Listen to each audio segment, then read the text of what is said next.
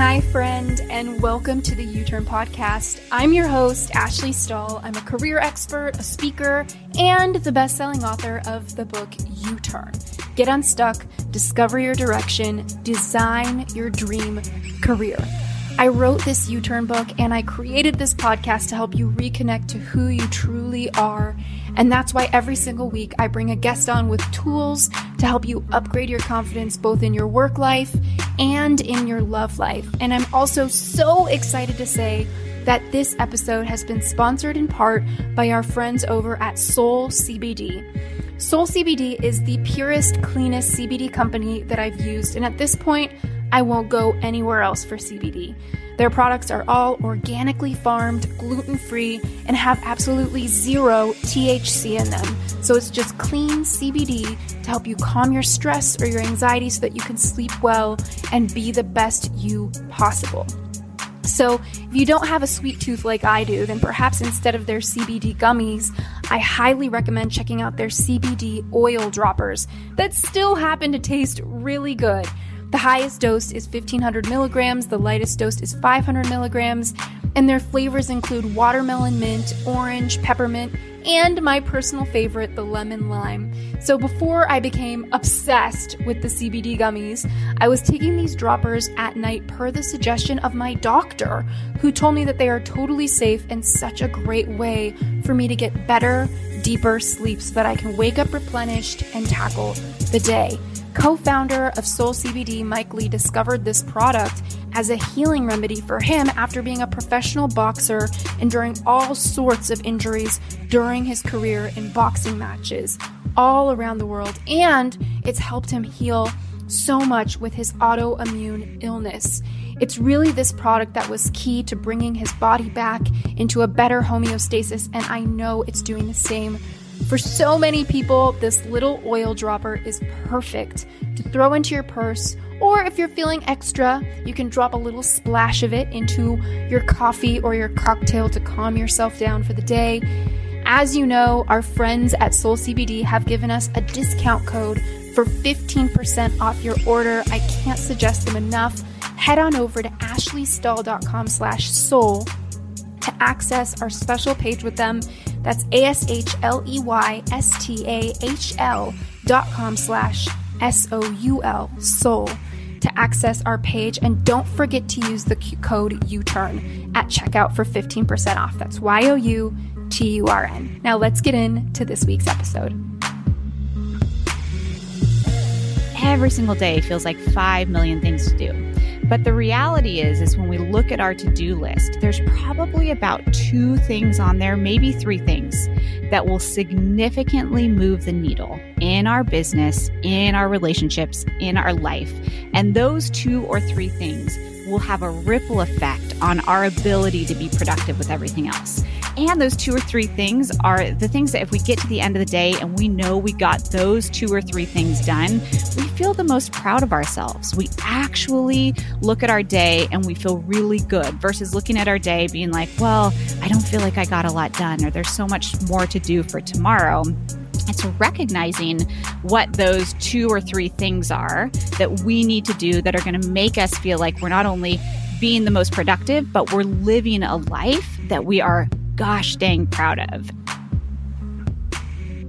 What's going on, You Turn friends? I've got a, another little treat for you this week in the work category, and it's Kelsey Murphy. She's a business and she's a life coach for Fortune 500 companies like Facebook, Twitter, Google, and she's also the founder of the Whiskey and Work community and podcast. I absolutely love her show. We're about to record an episode of me on there too.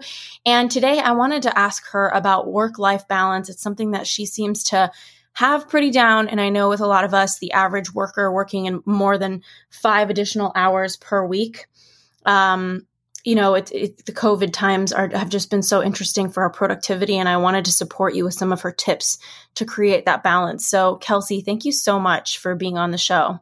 Oh, thanks so much for having me, Ashley. I love, love, love what you're doing. I love your community, so I'm I'm honored to be here. Yeah, no, please. And I, I'm curious what your experience was of establishing work life balance because I think sometimes these little journeys take a calibration. And, and I'm wondering, how did you get to this place where you feel like you have this sense of balance?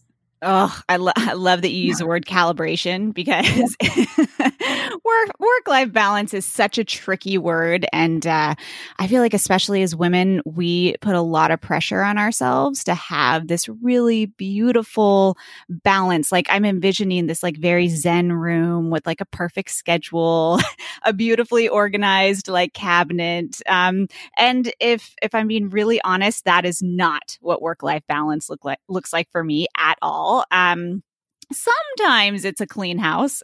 sometimes um, it is a beautifully organized cabinet, but more often than not, it's actually um, quite the opposite for me. Um, and I had to really take a step back in my life and figure out what does like work life balance mean to me? What does it look like to me? And I learned that or I calibrated it by going through a lot of highs and lows. Um, I, my background was being the advertising director for Nintendo and Elizabeth Arden and all these wonderful fancy pants brands. And um, and I had this great great job that on paper was so fantastic. And at the end of the day I was completely burnt out. And um, I'm also though a hard worker. So I thought you know this is just kind of what it is. You put in your time in the beginning. And then I had this vision of like I'm to just like you know, churn and burn in the beginning. And then I'm going to find my husband and then I'm going to settle down and I'm going to stop working and I'm going to snuggle up with my little kiddos. And then that's going to be life. It's going to be beautiful. And um, as I started to do this work, um, even though my nine to five that I was in probably was, you know, not going to be my end all be all. I knew this wasn't a sustainable lifestyle. There was a part of me that recognized I really do love contributing. I do, I do love being part of a team. I do love having something for myself and um, being really proud of myself. And I often wondered, like, how is that going to fit into this world of me also wanting to be a stay at home mom and like chilling with my kids and being at every field trip with them and um, like like like how do those how do you reconcile those two words worlds and i'm spent a lot of time really thinking about what that life would look like.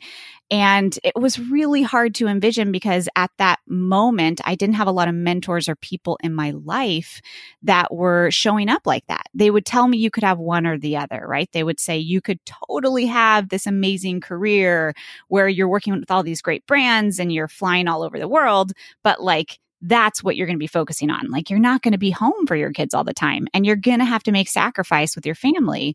And that just like broke my heart. And then on the flip side, people that were stay at home moms were like, yeah, like it's great. I love being home with my family. It's the most important thing in the world. But man, I have nothing for myself or man, I feel like I've lost myself. And like, that's okay. There will be a time where kids go back to school and then I can go do something on my own. And I was like, well, that feels heartbreaking too. like, what is, what is this world where we can create something something in the middle. And so I kind of went on a journey to seek those people out and to find them. And as I started to find them, I started to learn more and more about myself and um, look at my life and say, this man, the the ideal work life balance to me doesn't necessarily look so clean and so perfect but when i look at work life balance it looks like waking up in the morning and not feeling rushed and giggling with my kid and having pure laughter. And it looks like then going and working with an amazing client but then having some time to go show up and hang out at my kid's school and not feeling pressured. And then it it means leaving and going and having a fun lunch where I'm laughing and having a cocktail with my husband in the middle of the day. And I started to kind of like envision and dream up this life that I wanted to live. And then I was like, okay, what businesses and things can I build around that? But it really took me kind of searching out like, how are people doing this? What are, what's the conventional wisdom? What are people saying out there that feels uncomfortable for me? And why does it feel uncomfortable for me? So I kind of went down that journey. And so when I look at my like like work life balance. I'm kind of doing air quotes right now. My work life balance life. Um, it's a lot less. Uh, compartmentalized and perfect and like this perfect balance of a scale. It's a lot more of this bigger vision of like, what are these small moments in my day that if happen make me feel like I am nailing it as a mom. I am nailing it as a wife. Like I am nailing it in, in following my passion. And often I think what we figure out is there are these small, small, small moments. It is laughing with our kid in the morning instead of feeling stressed, right? It is, it is telling our husband a dirty joke after 10 years of marriage, you know, and still feeling like you got it, you know, like it's these small moments. It's having a client get off the phone in the last five minutes and say, that call was life changing. Like, thank you. You know, like it's these small moments. And when you check those small moments off, you realize, like, oh my gosh, like this is it. This is the life that's making me feel very, very good and very proud of that quote unquote balance I've created. Mm, you know, there's so many areas that you touched on as you were sharing that I myself kind of struggle with. And it's hard, I think, as women, sometimes we think it's in it's in this or that versus a this and that. And there's so much social discourse around the concept of having it all and being it all and doing it all. I think even for me, I just started working out and seeing a trainer five days a week. And it's funny because with the working out, I've been getting hungrier. And with getting hungrier, I've gained like five pounds or 10 pounds. I don't even know what it is during COVID. And now I'm kind of working on my diet. And it's interesting. I feel like there's like a lot of energy that I expel with every new thing that I take on. I'm curious for people who are trying to create that balance and that fulfillment. Like, how do you kind of tune into yourself and figure out which things are worth taking on because usually kind of like with me like the the fitness kind of came with me eating more and then it kind of moved into my diet. It's like life has this causal relationship where we try something and then it requires perhaps something else. Um, and i know a lot of people get stuck on picking that wrong thing for them Yes. Oh my gosh. I love that. And I love that you just closed it with people get stuck on picking the wrong thing, right? I like I I remember when I was trying to to leave my job or I was trying to figure out what was next, you know, like what's next for me and I instead of just like making some decisions and and going down a path of action, I really stayed in this this world of limbo. And I think the world of limbo is the worst for us emotionally especially, right? Like because as I stayed in this world, I was so scared that I was going to make a wrong decision. Like I was so scared that I was going to like make the, the wrong decision for my career or for my business or whatever it was going to be. And then I was going to be stranded on this island of like, I made a big mistake and I can never get off or go back. You know, it was like terrifying. And so I didn't do anything. So I stayed because I was like, this isn't that bad. You know, my job is okay. Like on paper, it's, it's pretty good. Um,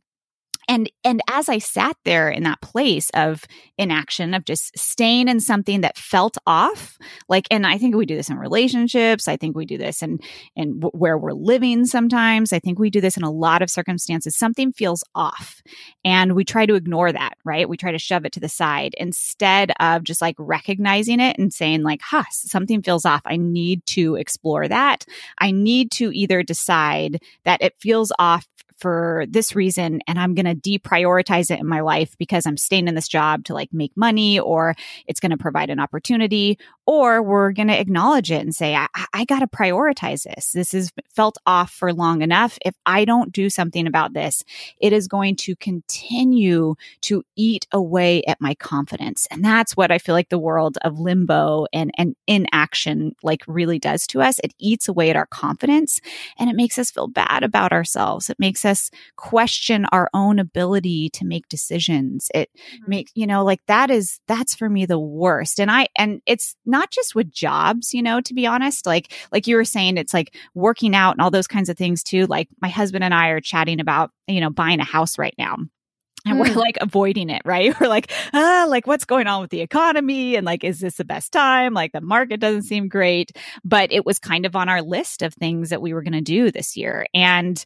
um, it's funny because we kind of keep pushing it to the side. We're just like, mom, we'll have the conversation next week. And what I've noticed is that I stepped into that world of limbo. Like instead of making a conscious decision of like, I'm going to deprioritize this decision because um, I would rather focus on these other things and it's okay because I'll revisit this in 30 days, right? I'm going to put a little, little note, a little date night on my calendar. We will revisit this in 30 days and that is okay to deprioritize it because we're going to focus on these other things, right? Like that's a conscious decision of action versus just being like, oh, I know we should make a decision on it, but I'm scared because I'm not really sure what the right decision is. So I let it sit there in limbo. And what it's been doing to me recently, it's just been eating away at me. It's just like, well, Kelsey, like you're just not confident enough to make a big decision like that. You don't have enough information. You're too lazy and overwhelmed to figure out all the information that you need to. Ah, this feels big and chaotic. And it's so interesting how that has become my internal dialogue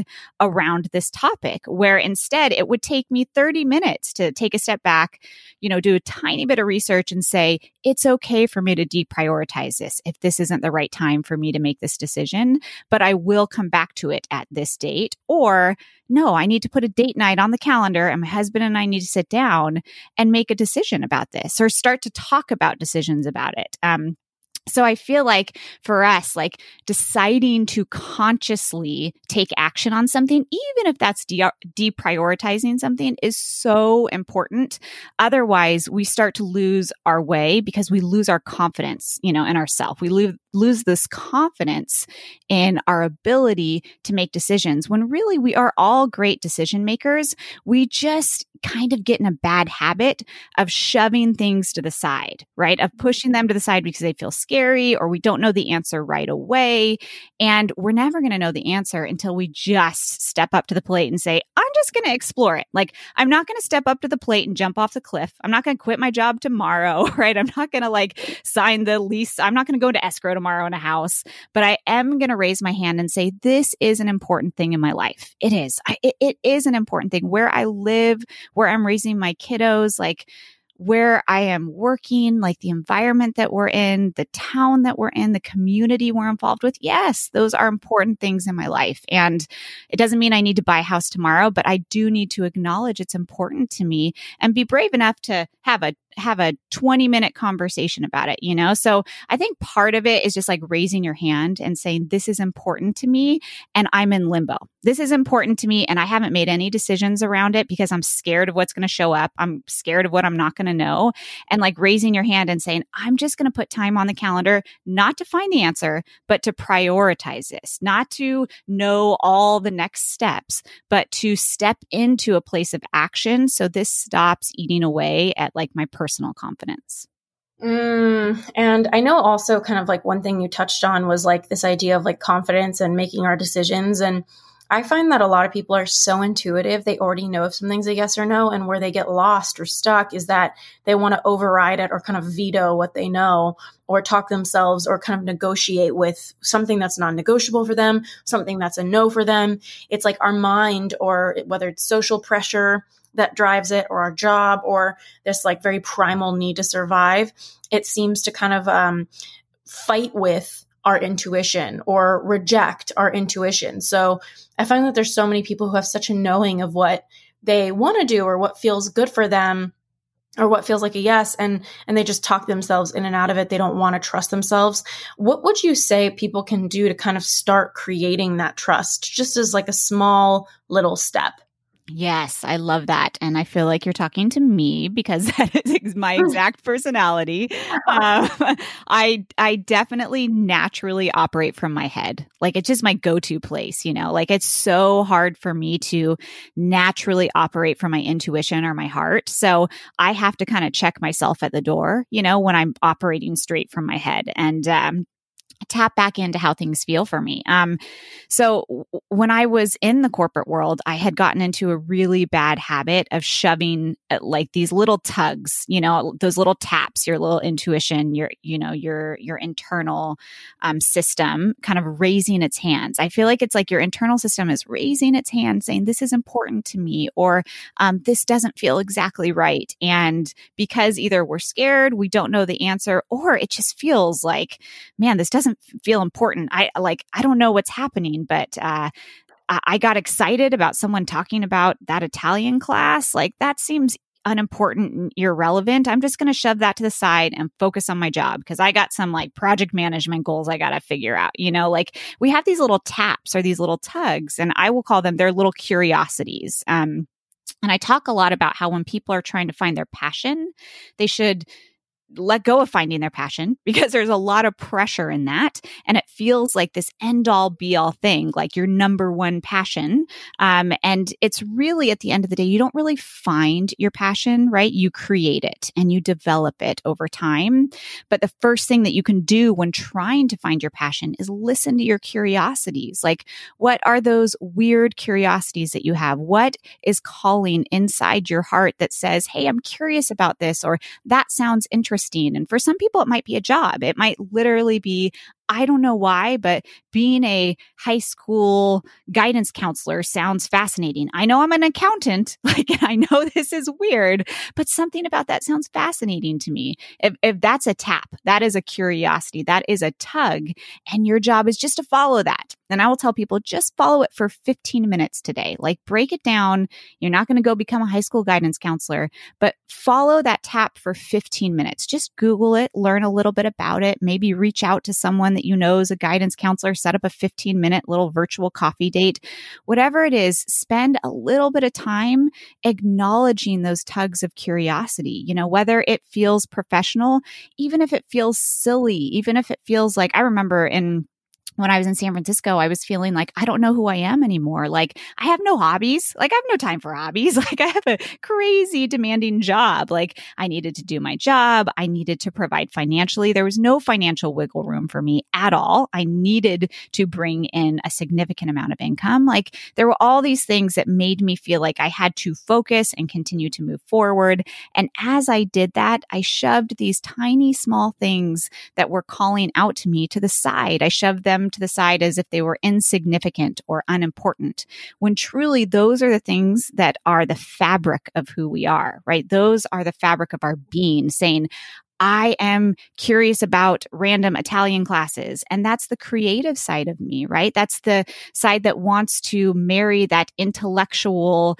learning of a new language with the love and the romance and the creativity of speaking it at an Italian restaurant to the connection of like being able to connect with a different culture. There were all these pieces of it that were important to me, but I shoved it aside for years. And then all of a sudden, I finally felt so lost in who I was was and felt so kind of insignificant and boring that I was like, what is one thing that feels really cool that would make you feel cool that you've always thought was so cool? And I was like, I don't know, speaking Italian, but that sounds weird, but I'm going to do it.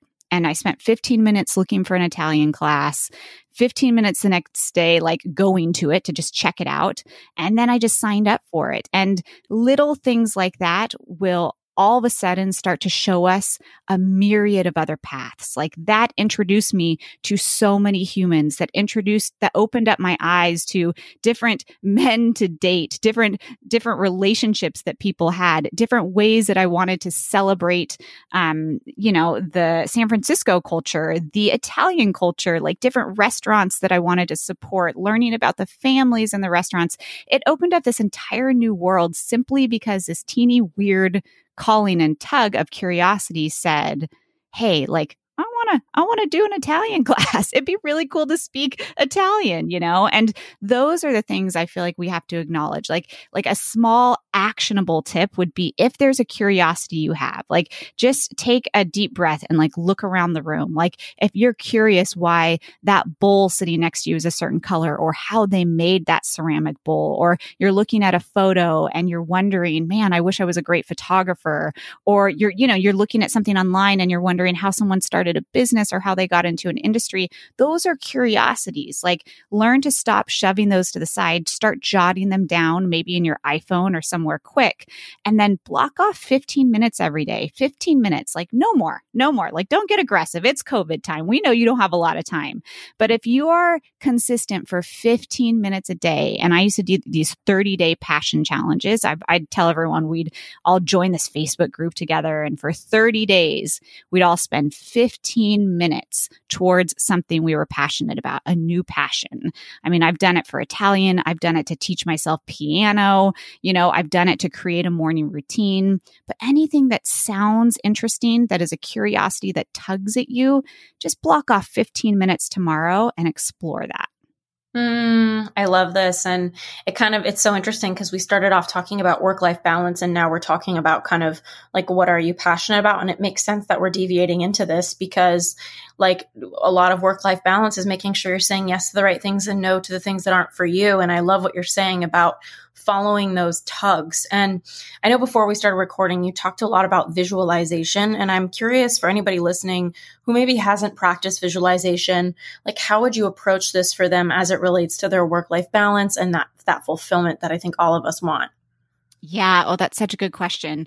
And I love the world of visualization because um, it sounds very woo woo to me. So I didn't do it for a really long time. As as I said, my my intellectual head was like, "This is you should plan something. Like you don't need to visualize. Um, and then i i read up on it you know and i learned all about the science behind it and uh, how almost every single successful athlete and successful entrepreneur do some sort of visualization if not every day like once a week um, at a minimum right? Like people are visualizing um, the ideal outcome that they want. And when you do that and you start to believe it your brain brain will start to operate in a way where it seeks out opportunities to actually help you get to that place. So I'll break it down as to how I do it um, to make it a little bit more tangible. So for me, I have to have a plan. Clearly, I, I have to have some sort of actual concrete plan.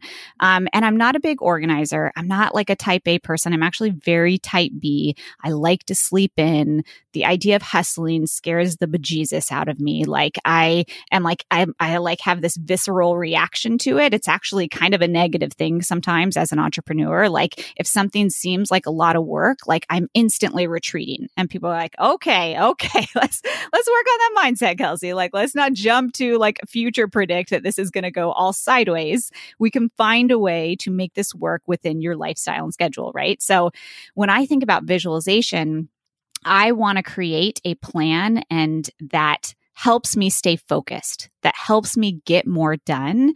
And often I notice that the reason I don't get a lot done during the day or the reason I don't get a lot done during the week is because I am inundated with the things that I think matter, but actually don't matter, right? Like I let things like, uh, like the laundry or paying the bills or um, checking things off my to-do list. I let those suck up um, the majority of my hours. So then I get to the end of the day and I'm like, ah, I didn't get any further in my business. I didn't get any further in the things that I really cared about. Like I didn't laugh with my husband. I didn't laugh with my, I didn't do anything that lit me up. Like, and it's because mm-hmm. I had a million things to do on my to do list. And I know a lot of people feel like that, right? They have like a million things on there. And I'm not going to say that they don't because I am with you as a mom of two little girls and trying to run my own business and trying to have this great relationship with my husband and, and my extended family. Like every single day feels like 5 million things to do. But the reality is is when we look at our to-do list, there's probably about two things on there, maybe three things that will significantly move the needle in our business, in our relationships, in our life. And those two or three things will have a ripple effect on our ability to be productive with everything else.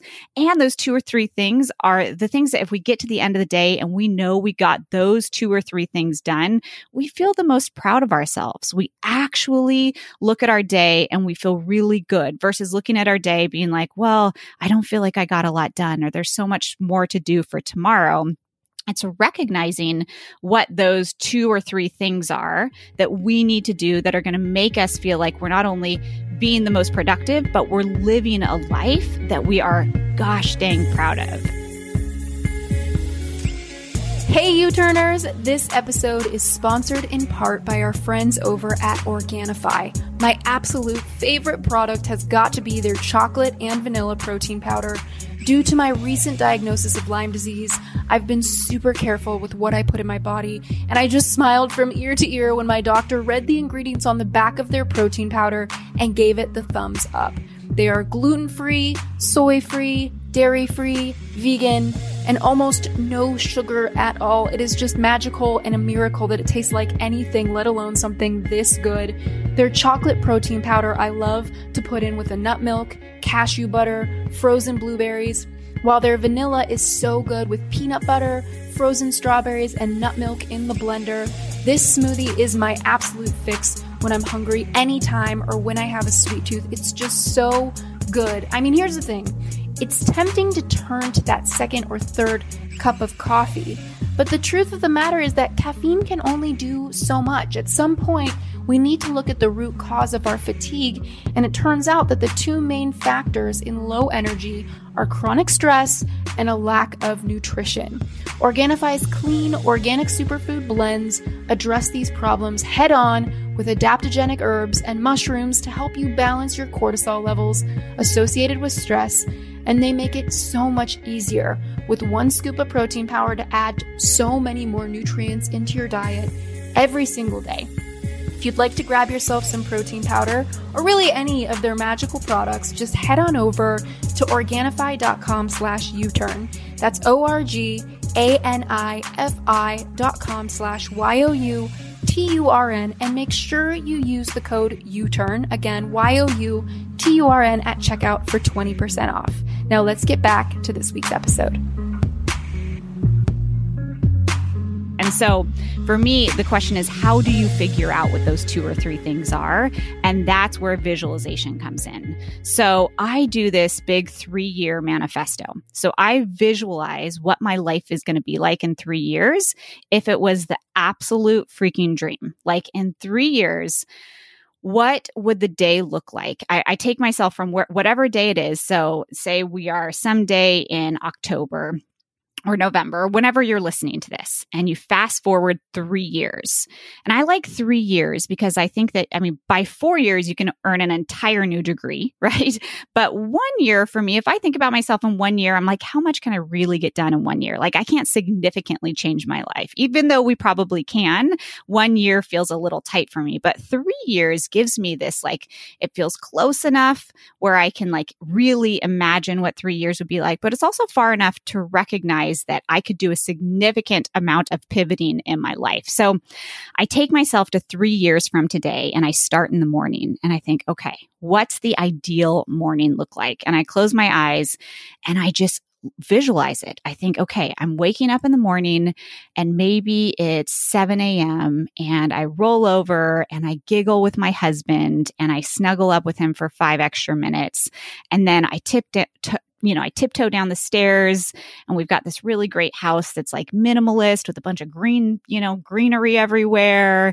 And, um, you know, I've got my slippers on and I pour myself a cup of my favorite coffee, coffee from Philz. And, uh, and then I have like 15 minutes to myself to really think about the day and do a gratitude practice. And then I hear my daughter wake up and I put on some fun music and I go wake her up with a little dance party yada, yada, yada, right? So it's like I'm visualizing what this life looks like. And then I'm visualizing the clients I'm working with, or I'm visualizing what work looks like for me. And I go through this entire day. I'm visualizing how much money is in my bank account, like what feels really exciting to me for three years. And once I have this entire visualization, you know, I'm thinking about what are people saying about me? You know, that Kelsey is generous, Kelsey is kind, Kelsey goes out of her way. You know, like I start thinking about those things and I'm like, okay, well, maybe in the morning, then the first thing I do is I send off an email that's um, selfless, that's helping connect somebody, or it's helping answer a question for somebody, or it's an unexpected email to one of my subscribers to say, Hey, just want to say hi. Um, something that's really selfless, right? So I'm building this beautiful day. And when I get to the end of the day, I, I sit down and I breathe that day in. I close my eyes and I, and I really envision like, okay, so this is the ideal life. This is the dream. And then I look at my to do list for the week and I say, how many things on my to do list are actually going to get me to that life. And I noticed that my like list for Monday, which is like, make sure you send those baby shower gift cards out and make sure you re- do those Amazon returns and make sure you do all, you know, all the things that we have to do are not going to get me any closer to that life. So before I do those Amazon returns, before I send out the baby shower cards, you know, I slip in there a 20 minute, a little like 20 minute iCal that's like, make sure you laugh with your little girl like put it on the calendar if that's what the dream life looks like. Or make sure you want more clients put in on there, like, make sure you send out three emails to like pitch some new clients. Like, I start to build my to do list and what I'm doing every single day that week around prioritizing things that are going to get me closer to this visualization. So, and often, you know, I, I think whenever anybody goes through this process, we often realize the things that we want, the things that matter the most can probably be shifted and affected this week. Like we can make a significant impact this week on creating this dream life by laughing with our kids, you know, and and small little tweaks in our schedule and that momentum that you will feel from being able to do that in one week will shift the way you believe in yourself and, and your ability to make momentum in other bigger areas of your life. And so I start with a big visualization and then I, I chunk that down and I allow that visualization to create my to do list every single week for me. I love that you're so grounded in reality and making sure that you're getting that ROI on your time. And I know that that's such a, um, I don't know, it's like a sneaky to do lists are such a sneaky little spiral. Um, and, and it, you really just kind of cut down to it. And that's something that I probably could use more of right now with my book coming out. It almost feels like everything matters. Do you know what I mean? Like, yes. Like, oh, every podcast, every blog post, like every email to my email list or whatever, every podcast I do um, it feels like as fun it is as it is, it also feels, I don't know, like kind of intimidating or overwhelming. And I've been working a lot to meditate and kind of navigate overwhelm. Is there something that you like to do or some sort of practice you have that helps you kind of manage overwhelm? Yeah. So, I mean, I love that you brought up meditating because meditating such, I feel like, is a, um, I feel like meditating is a tricky word for a lot of us um, ambitious overachievers, right? like it has this this idea that like we're going to sit and we're going to meditate and it's going to transport us to this very like Zen garden, um, which I love. I love the idea of that. I'm like, please, can you can I figure out how to do that quickly? And uh, meditating for me has never quite worked that way. And I know everyone has their different styles and different ways that they do it but for me meditating is is re-looking at that visualization. Um, so when i sit down and i look at that i recognize like it's and I'll just I'll break this down. I literally did this this morning. Like I did this this morning when I was thinking about my business, and I have a couple courses launching. Right, I'm I'm doing a coaching certification course, and I have this other course called Podcast with Soul, and um and I have a bunch of really big podcasts coming out in the next couple weeks with these people with huge platforms, and I'm like, okay, what am I going to have ready for them on my website? And I have this list of like a thousand things to do to change my website to to fix the these links to make sure I'm guiding everyone that's going there to a place that's really helpful and relevant for them. And then I took a step back and I thought about my 3-year vision, right? And I was like, what's the real goal here? Like what what's the dream? Is the dream that you have hundreds of people, hundreds of thousands of people coming to your site and they're all joining this one course or uh, like what's what is your ultimate dream? And it's funny because in my own personal visualization right now, in three years, I'm in a camper van. I'm in New Zealand and I've got my two little girls and my husband and I, and we're driving around New Zealand. And I have this whole vision of what would be the dream, right? Like, and I'm coaching people um, a couple hours a day. Um, and then I'm having adventures with the girls. And there is like one course that, uh, that really can clearly take people down this path of me still coaching them and also them getting a ton of information from the course and from these products that I've created that people love. And the other course takes way more heavy lifting of me hand holding. And so it was very clear to me in that moment that like you need to stop prioritizing both of these things. You need to prioritize one and then you can do the other one later if you have time. But if you really think about where you want to be, Kelsey, in three years, there is a clear answer of what you need to prioritize prioritize. And so for me, that's just like a process of simplifying and allowing myself to not say no to something, but to deprioritize it so that I can really get to that place that I want to be in three years. So when I meditate, I'm literally meditating on the vision because every time I look at my three year vision, my three year manifesto, I'm, I'm I'm living that life. I'm sitting in that camper van. I am having that time with my kids. And that for me makes it so much more clear what I need to focus on, um, you know, in that day, in that week, in that month. And then all of a sudden, like chaos starts to, to feel, you know, you get a little relief from that chaos because you almost have like a coach, like someone there saying, don't prioritize that. Like that, put a pin in that till next month, revisit it. And if you really want to do it, you can revisit it next month. I'm curious about mentors because you're talking about hiring a coach and stuff like that. Um, what I know there's different types, and as it kind of relates to overwhelm or getting organized, can you tell everybody listening, like, how do you choose which one is which for you? Yeah, for sure. So, mentors i feel like is kind of also a big scary word and and asking someone to be your mentor or finding a mentor kind of finds like it kind of feels like you need to find the one perfect person. Um, and so i have approached this in two ways that have been a significant game changer for me and my ability to make really good decisions and also develop relationships with people that are these long-term um, friendships really that, that, which is ultimately what i want when it comes to a mentor so um, the first piece of advice i would give people is to think about people as mini mentors. Um, you want to think about different areas of your life where you are trying to grow in right? And that may be something professionally that may be something personally. Like there are times where i look at other couples and i look at the way that these two you know that these two laugh at each other or this husband and wife like giggle and have fun, but also are super supportive of each other and they have this lightheartedness. And, and I look at the way, the kindness and the way that they speak to each other. And all of a sudden that couple or that, that woman in that relationship, like that person becomes my mini mentor in understanding and really connecting with her more on her relationship and how she stays in that mindset, how she speaks so kindly and wonderfully. And I make it a note, like I make a note and I create time in my calendar to spend spend more time with that person. Like I know that that is like a mini mentor that I want to have in my life.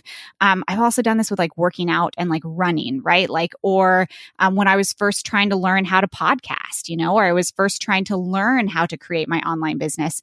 There were these mini mentors in different areas um, of the online business world, or like the podcasting world, or different like specific it's almost like they have like a specialty. There's one thing you really see that you acknowledge that they're good at.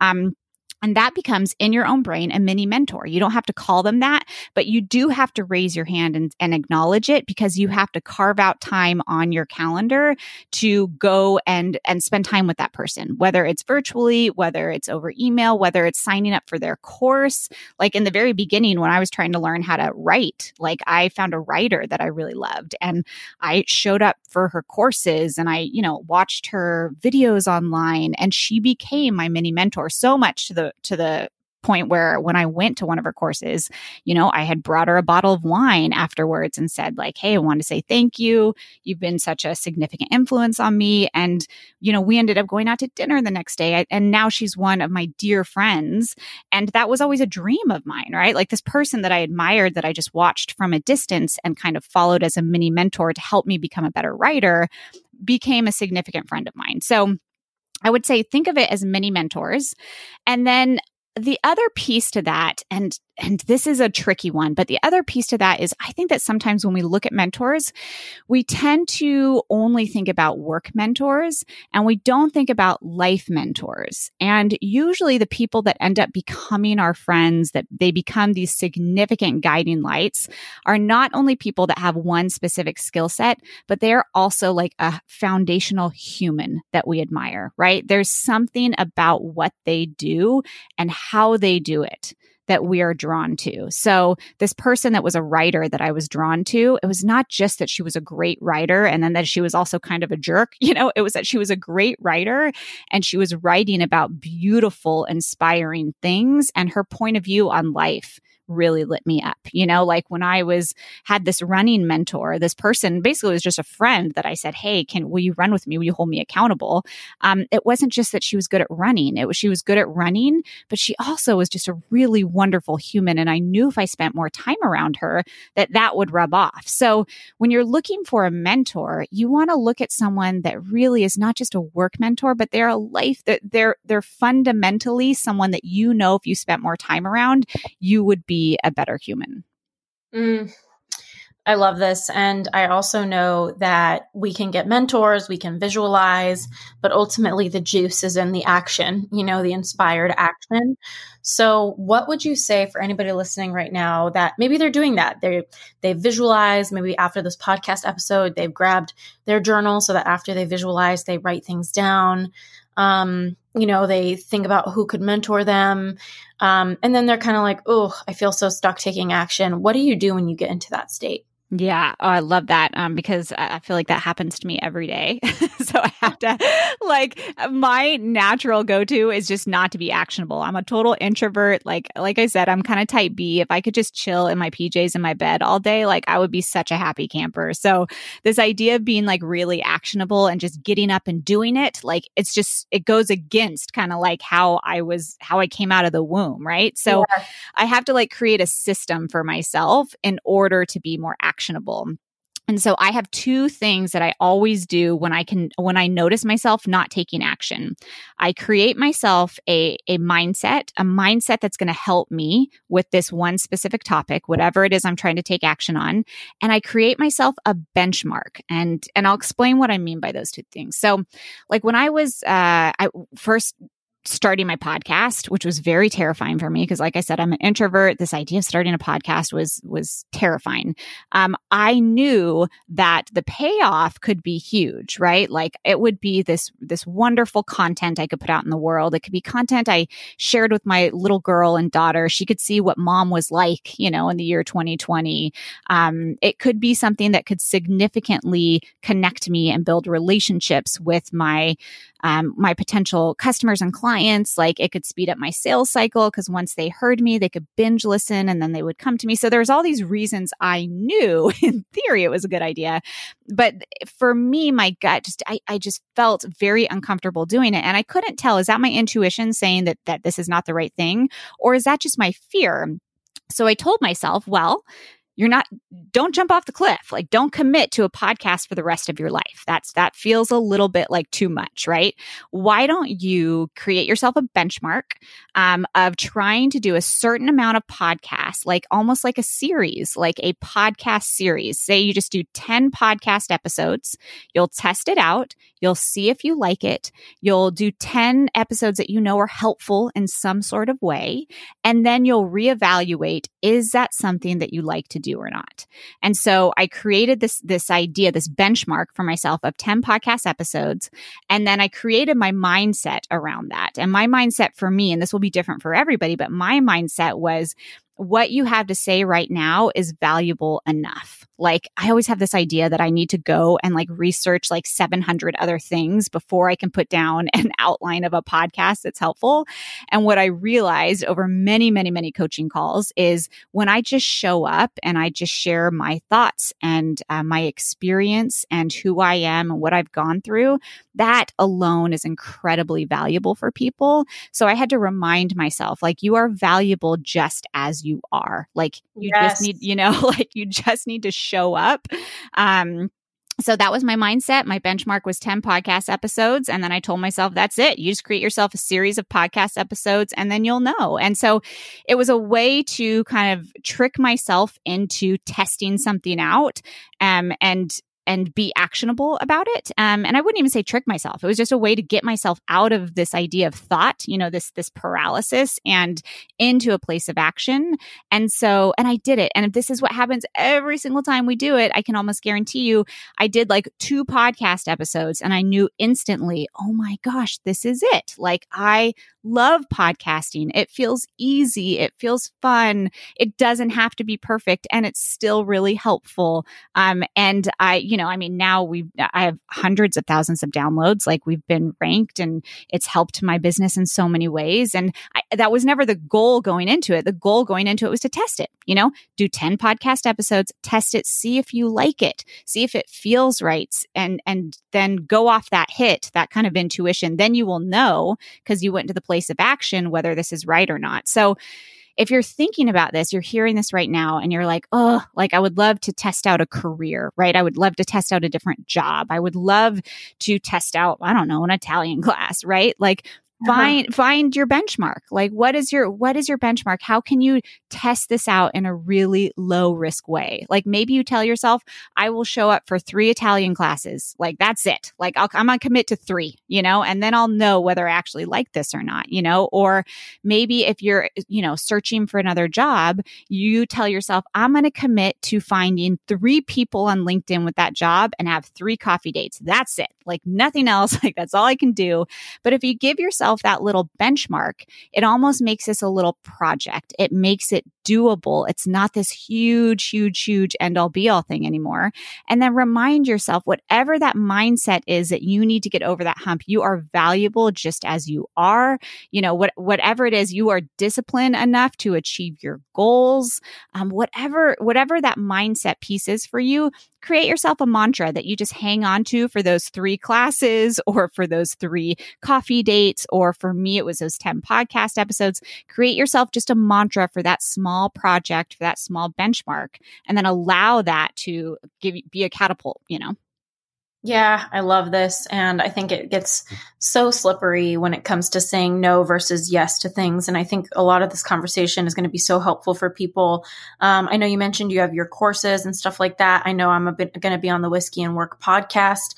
Um, where do you prefer that people come and find you if they want to keep learning from you? Yeah. Well, thank you so much for facilitating this conversation. I think it's so important and um and I love your community. I feel like there's a lot of like-minded sharedness there. So, um thanks for letting me be a part of this. And yeah, if anyone wants to come over and check out anything we're doing, you can come to the site. It's kelseymurphy.com and uh I have a whole kind of like how to plan your business uh freebie on there that talks about this 3-year manifesto that really can be used for life and like career planning and life planning. As, as you can tell when I'm visualizing, there's business going on, but it's really like, what do I want my life to look like? So um, you can come to the site and check that out or um, come over to the Whiskey and Work podcast. I mean, you will get to hear Ashley.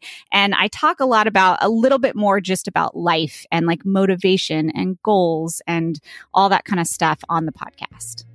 Woohoo! Thanks again.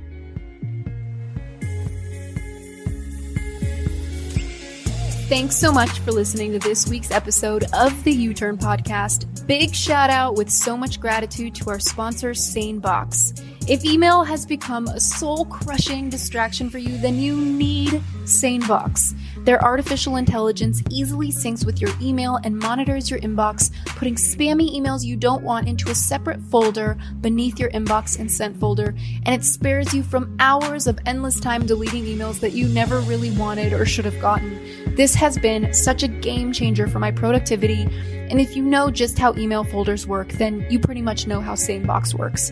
Find an email in the wrong folder, you can just move it. There's really nothing to learn, nothing to install. SaneBox works directly with every single email server or service that has ever been created.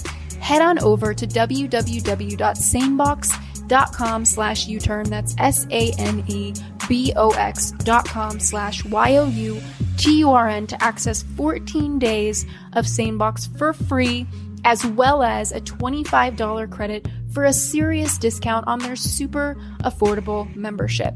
In the meantime, if you heard about any resource you're interested in from one of our guests, you can find it listed in our show notes on the podcast tab of my website, ashleystahl.com. That's A S H L E Y S T A H L.com. Thanks again for listening, and I can't wait to connect with you next week.